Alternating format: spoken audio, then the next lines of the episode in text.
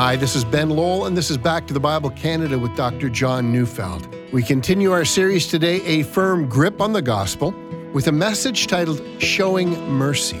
So turn in your Bibles to Luke 6, 37 to 42, as we join Dr. Neufeld now.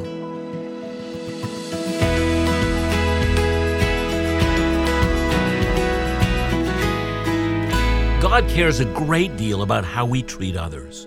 And while most of us assume that we treat others well, it's also true that we treat ourselves a great deal better than we treat others. We feed and clothe ourselves, and we don't do that for many others. We forgive ourselves by telling ourselves we're sorry for some of our misdeeds, but that we have mitigating reasons for our bad behavior. I mean, for instance, when we lose our temper, when we shout at someone, something we realize we shouldn't have done, we're sorry, but we also say, you know, I've not eaten lately and my blood sugar level is out of whack, or, you know, I was under a great deal of stress at work and I guess I just let that boil over into my relationship with you. Yeah, I, I'm sorry, but we also say, I'm not as bad as I appeared to be just then. And when we observe others acting in the same fashion, we rarely extend them the kind of grace we extend to ourselves. We rarely say, Yes, they were angry, but I wonder what the mitigating factors might have been. And so we all, without exception, have a tendency to judge ourselves with more leniency than we judge others. But as I've said, God cares a great deal about how we treat others, and He also cares a great deal about how we judge others. It's a sobering thought, one that each of us needs time to consider. We've been studying Luke chapter 6, which is Jesus' Sermon on the Plain. It's a sermon about the kingdom of God and who it is that inherits it. Jesus has been describing the kind of people who are a part of that kingdom. God has transformed their character or their hearts. And one of the marks of that transformed heart has everything in the world to do with how we treat others. Jesus has already talked about forgiveness and love of enemies. Now he moves from that to the more general treatment of others. And I think before we study the details, that we can already summarize. Jesus is concerned that his followers are known as merciful people, quick to hear the other person out, and quick to look for avenues of reconciliation. We can divide the passage under discussion into two sections. The first section contains the commands, the things Jesus insists of all his followers. We are required to show mercy to others, and he will spell out precisely what he means. Now, the second section contains both a parable and is an invitation to ask who sees things the way they really are. To the person who says, I call things the way I see them, Jesus asks, Are you able to see at all? Or are you blind, imagining that you think you can see? We're going to come to that. So let's read our passage Luke 6, 37 to 38. Judge not, and you will not be judged. Condemn not, and you will not be condemned. Forgive, and you will be forgiven. Given it will be given to you. Good measure, pressed down, shaken together, running over, will be put into your lap. For with the measure you use, it will be measured back to you.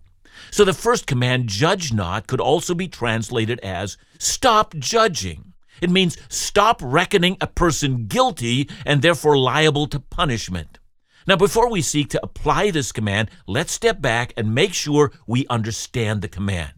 Jesus, I hope you agree with me, was a consistent teacher, not the kind of person who contradicted himself, you know, at one time saying one thing and the other time saying the opposite. The reason I make that point is that at times Jesus did make judgments and wanted his followers to do the same. John 7:24 Jesus says, "Do not judge by appearances, but judge with right judgment." Now, he was in a debate in that case. He was arguing with the Pharisees because he had healed a man on the Sabbath. And Jesus' response is interesting. He doesn't say, You have no right to judge me. Rather, he says, You need a better basis upon which to make judgments. Stop judging by your prejudices or your instant reactions. Start making judgments based upon sufficient evidence. The point I'm trying to get at is that when Jesus says stop judging, he means those words within a context and not as a general principle about everything. So here are some examples. There are some legitimate exercises of judgment. I mean, one of those would be in a court of law. Jurors are presented with evidence that the defendant is guilty of a crime, and so they're called to go away and deliberate. How compelling is the evidence they're presented with?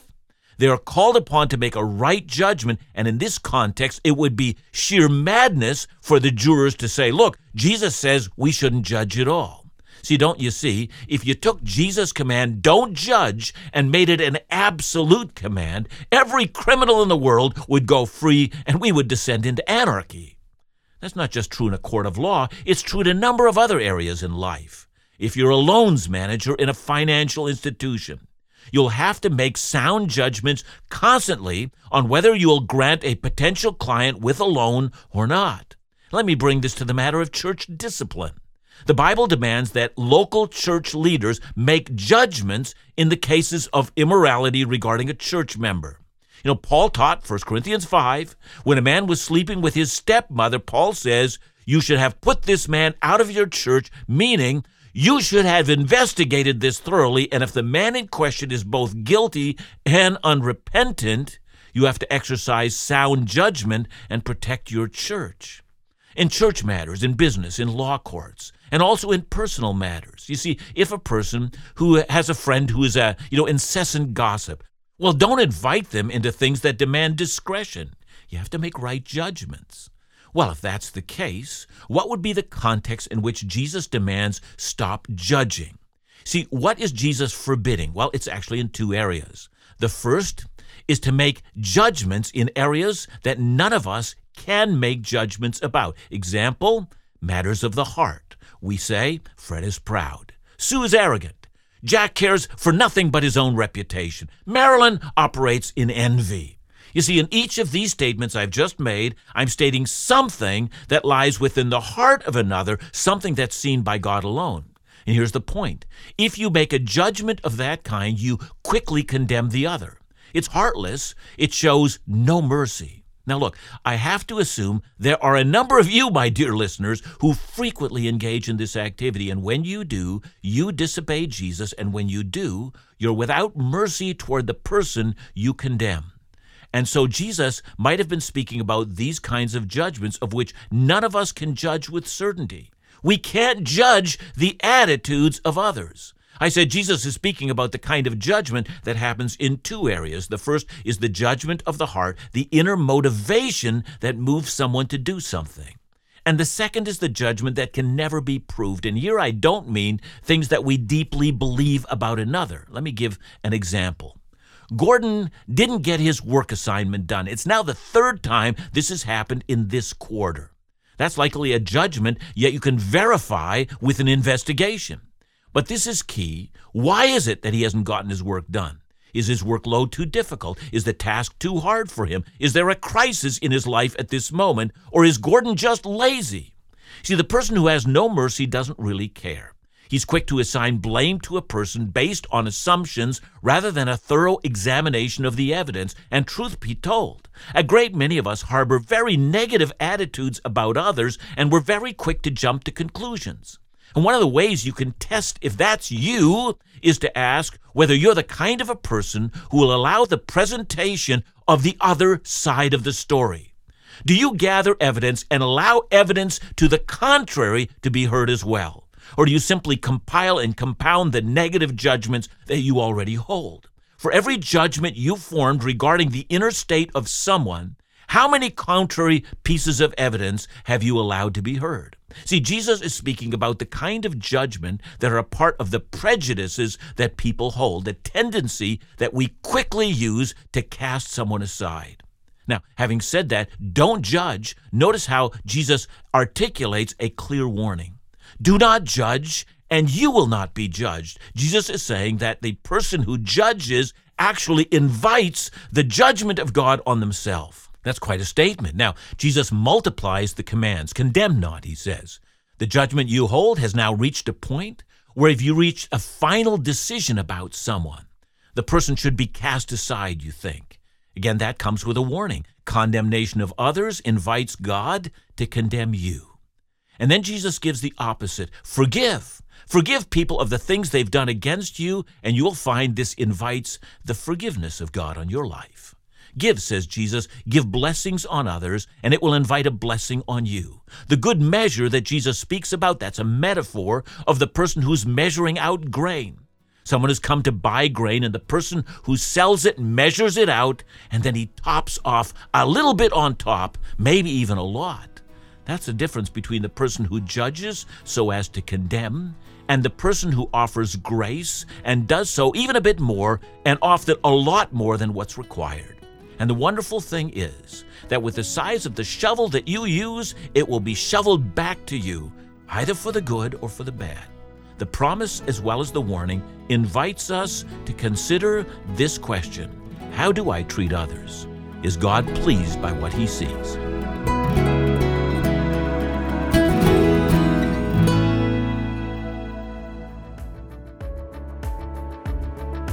You may sense a longing for a deeper, more consistent prayer life, and yet readily admit a shortfall to do so. Well, this month, Back to the Bible Canada wants to support your intentions.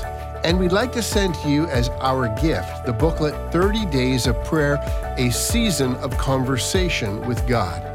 This free booklet contains 30 prayers personally selected by Dr. John from a prayer book entitled The Valley of Vision.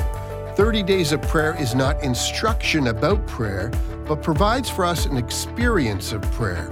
It offers each of us a month of daily prayers to reflect upon God and offer the cry of our hearts. We believe this booklet will nurture and direct your desire to spend time in prayer with God. To request your free copy today, call us at 1 800 663 2425 or visit backtothebible.ca.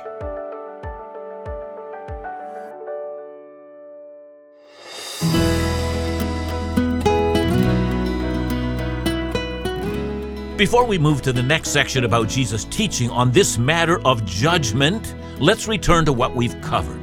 Jesus has given a series of commands judge not, condemn not, forgive. Each one of these commands are in the form of a present imperative. The present tense in Greek is often an ongoing present. If we apply that to these commands, we have to assume that Jesus meant to teach us to continually keep on forgiving and keep on refraining from judging others. We'll have to do it continually. We'll have to remind ourselves because the tendency to do the opposite will always be before us. But lest we think this is too hard, now Jesus gives us a motivation or a future promise. God will treat us with the grace with which we have treated others. Now let's move on towards the next section where we'll find a reasoned explanation as to why showing mercy and kindness to others is required. Here I'm reading Luke 6, 39 to 42. He also told them a parable. Can a blind man lead a blind man? Will they not both fall into a pit? A disciple is not above his teacher, but everyone, when he is fully trained, will be like his teacher. Why do you seek the speck that is in your brother's eye, but do not notice the log that is in your own eye? How can you say to your brother, Brother, let me take out the speck that is in your eye, when you yourself do not see the log that is in your own eye? You hypocrite! First take the log out of your own eye, and then you will see clearly to take the speck that is in your brother's eye. We notice now that Jesus tells a parable, and at first glance, the parable, while it makes sense, doesn't seem to relate to what Jesus has been teaching about judging others. Can a blind man lead a blind man? That's the question. And to that we might answer, well, I suppose they can, but nothing good's going to come of that. Well, in truth, no blind man should ever take another blind man by the hand and lead him. And Jesus responds to his own question by saying that given enough time over unfamiliar terrain, both of them together are going to fall into a pit. And it's interesting here the use of the word pit. In the Greek, it refers to not a slight indentation or even a ditch, but a deep hole from which one can't recover. There is disaster that will bring ruin. And so, assuming Jesus is not teaching about the proper guidance of the physically blind, we know he's saying something of the spiritually blind. But which spiritually blind person is he speaking about? You know, there are those who argue that he must be speaking about the Pharisees, and we might remember that Matthew records Jesus saying something very similar to the Pharisees. In Matthew 15, verse 14, he actually called the Pharisees blind guides, and then added, If the blind lead the blind, both of them fall into a pit. There are two more times in Matthew where Jesus speaks exactly that way to the Pharisees. And so we can see that the image of the blind leading the blind was an image that Jesus must have used often. But I don't think that we have to assume that every time he uses that image, he's always referring to the Pharisees. He can use the image in other contexts as well. In the text we're reading, there's no mention of the Pharisees here at all. Although we have to assume they are in the crowd when Jesus is teaching, you know, in this case, I don't think he's addressing them. And so, who are the blind guides? I think we need to consider this parable in the light of what Jesus has just been saying.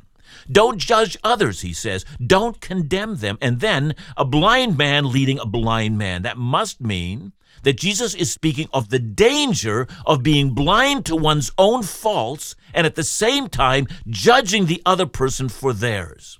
You imagine that you can correct another person because you see them blind to their own shortcomings, when in fact you're blind yourself. How will you be a guide to them? And what a thought that is. Every time we judge another, we're indicating our own moral and spiritual blindness. We might say, look, Sam's arrogant. But we who say it are completely blind to our own faults, for if we had been seeing, I don't think we'd have said such a thing. You know, I've been in meetings, church meetings even, where I've heard someone raked over the coals for their apparent shortcomings. And such meetings, using Jesus' analogy, are meetings conducted in a very dark room with blind people. No one knows what they're talking about. Now, after making that point, Jesus makes a second one. No student, he says, is above his teacher. When fully instructed, a disciple will be like his teacher. And it needs to be said, that's exactly how the ancient Jews thought about education. The rabbi instructed his students not only to learn material, that is, intellectually understand the concepts the student would be taught, but they also learned the mannerisms of their teacher. They watched as their teacher interacted with others, both their friends as well as their enemies. They saw how the teacher used his spare time. They watched what he read and when he read, and they were familiar with the reading decisions he made. It was a holistic education in which, when complete, the student would be expected to be like his teacher. Of course, that didn't mean the student lost his individual identity, but it did mean the student learned to interact with all of life through the lens of their teacher. And everyone in Jesus' day thought that's what higher education was all about. And I mention that because in our context today, we find this to be surprising because today, in today's world, we don't think that students should become like their teachers at all. But in Jesus' day, that's what a completed education looked like.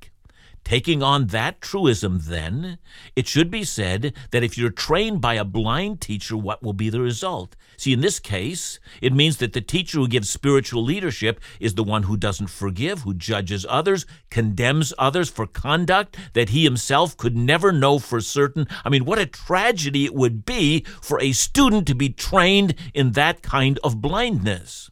Now, consider, on the other hand, what it would have been like to be trained by Jesus. The student becomes like his teacher. So as a student follows Jesus, what does he see? Well, he sees Jesus in the boat with Peter. He's gone out fishing with him, and at Jesus' command, the nets are let down, and the catch is the largest that Peter has ever seen. And then Jesus tells Peter, From now on, you're going to be catching men. And Peter responds truthfully. As a man who's not blind, he's able to see his own sin fully. He says, Lord, you need to take your leave of me. I- I'm a sinful man. And of course, Jesus knows that. But he also knows that he's going to bear with Peter until he's trained him fully. And not long after that, Jesus has passed by Matthew's tax booth. Matthew, the traitor of the Jewish people. Follow me, says Jesus. And it's not as if Jesus didn't know that Matthew was a sinful man. What about the others that Jesus ministered to? You know, the sinful, the poor, the downtrodden, those, you know, who had sinned and made horrible mistakes. Each found mercy. And then the disciples witnessed as Jesus hung on the cross as he died for the sins of the whole world. What now happens to the student of Jesus? He becomes like his teacher. Instead of condemning, he's offering mercy. And with that, Jesus speaks now most sternly. Don't be following blind teachers. Instead, follow me. And in order to make this point, he now gives this fantastic image of a person straining to remove the speck out of someone else's eye when there is, in fact, a log in their own. I mean, this image, of course, I mean, it couldn't happen in real life, but that's the point. While it could never be that a person with a tree log in their own eye is criticizing someone for having a speck of dust in their eye. And yet, in the spiritual realm, that's exactly what happens when we judge the inner motivations of someone else and offer them no mercy. Now, I recognize, and so did Jesus, that almost no one thinks of themselves as being blind to their own faults and clearly seeing the faults of others. No one thinks they have a, you know, full-grown tree in their own eye while they look for specks in the eyes of the others when we criticize, when we judge, when we make verdicts on the attitudes of others, their arrogance, their pride, their, you know, lack of friendliness, their greed, their fascination with self, I mean, whatever it is, we criticize this for two reasons. We honestly think we're right in our judgment. Indeed, I could almost hear someone say, Let me explain to you why the person I'm judging is exactly as I've judged them. I was not wrong in my view of them at all. Indeed, I've known people who doggedly continue in this kind of judgment for years and even for a lifetime. But the other reason we do it is because we honestly think we're better.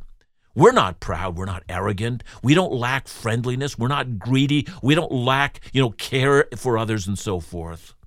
Uh, but some of us, we hold to that lie because, you know, the rightness of our cause is what matters. Hear Jesus out, would you? First, he says that if this is your attitude, you should take no spiritual leadership over others because you are a blind guide. If you lead others and they become like you, they're going to fall into a pit. And secondly, if this is your attitude, you're unlike Jesus. What's the solution? I think it begins by asking Christ for a new heart and a new attitude. Ask God to make it plain to you that you are a sinner and that you need to show grace wherever you can.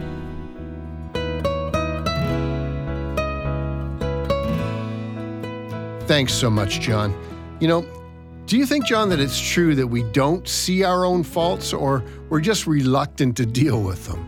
Uh, probably a little bit of both. Um, I mean, there are things that uh, you know that you and I have sinned against the Lord, and we're just not aware of them or there can be attitudes that we have and we're just blinded to them. And, and many of us are blinded to that for, for even years, and then suddenly God reveals it and it overwhelms us.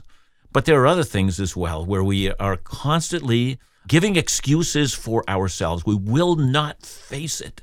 And it is that huge, significant spiritual problem. And we need to ask the Holy Spirit to ruin our sinful pride to allow us to say, Yes, Lord, I have sinned. Thanks so much, John. And remember to join us again tomorrow as we conclude our series, A Firm Grip on the Gospel, right here on Back to the Bible Canada, Bible teaching you can trust.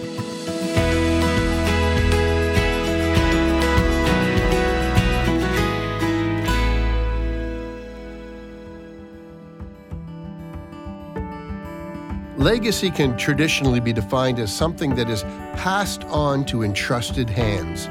But it can be so much more your faith, your character, your core values, or the life you lead. If you've been blessed by the ministry of Back to the Bible Canada and you want it to continue and have an eternal impact on future generations, then you may wish to consider making a legacy donation. Advisors with Purpose is an independent Canadian financial ministry that Back to the Bible Canada partners with to help supporters create a plan for their estate according to their faith and values. Our partnership allows Back to the Bible Canada to offer an estate service through Advisors with Purpose for free. If you're interested or would like more information, call Advisors with Purpose today at 1 866 336 3315. And to donate to the ministry today, visit us at backtothebible.ca.